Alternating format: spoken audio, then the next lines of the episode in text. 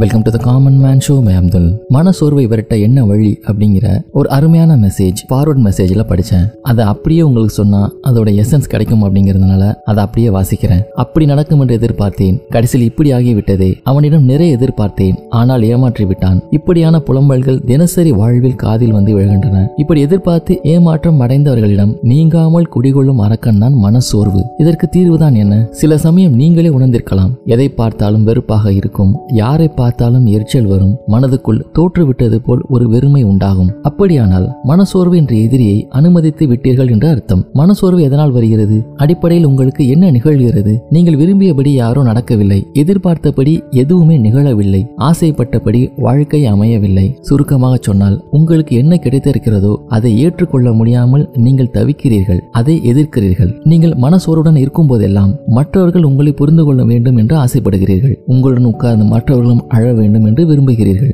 இரக்கத்தை யாசிக்கிறீர்கள். என்ன பைத்தியக்காரத்தனம் இது? உங்கள் விருப்பப்படியெல்லாம் உலகம் ஏன் நடக்க வேண்டும்? நீங்கள் விரும்பியபடியெல்லாம் தங்களை ஏன் மற்றவர்கள் ஏற்றுக் கொள்ள வேண்டும்? அகங்காரம் எங்கே இருந்தாலும் அதற்கான அடி விழத்தான் செய்யும். அப்போது மனசோர்வு முளைத்து எழும். அது உங்களை பற்றிய நம்பிக்கைகளை தகர்த்துவிடும். வெளியே இருந்து ஆயுதங்களால் தாக்குபவர்களை கூட சரியாக கையாண்டால் சமாளித்து விடலாம். மனசோர்வு என்பது உள்ளிருந்து கொண்டே கீறி கிழித்து குடைந்து உங்களை உபயோகம் இல்லாமல் அழித்துவிடும் விஷ ஆயுதம். உங்களை நீங்களே தாக்கி அழித்து கொள்வதை போன்ற முட்டாள்தனம் அது. எதை நினைத்தும் சும்மா வருத்தப்பட்டு கொண்டிருப்பதால் எந்த பலனும் இல்லை. வருத்தம் என்பதும் துக்கம் என்பதும் ஆளுக்கு ஆள் மாறுபடும். ஒருவர் தீக்குச்சி பற்றவில்லை என்றாலே துக்கமாகி விடுவார். இன்னொருவர் வீடே தீப்பற்றி எரிந்தாலும் அழட்டிக் கொள்ள மாட்டார். துக்கம் என்பதும் வருத்தம் என்பதும் ஒருவருக்கொருவர் மாறுபடும். மற்றவருடன் ஒப்பிட்டு பார்த்தால் வருத்தம் கூடும் அல்லது குறையும் என்றால் அவை வெளியிலிருந்தா வருகின்றன?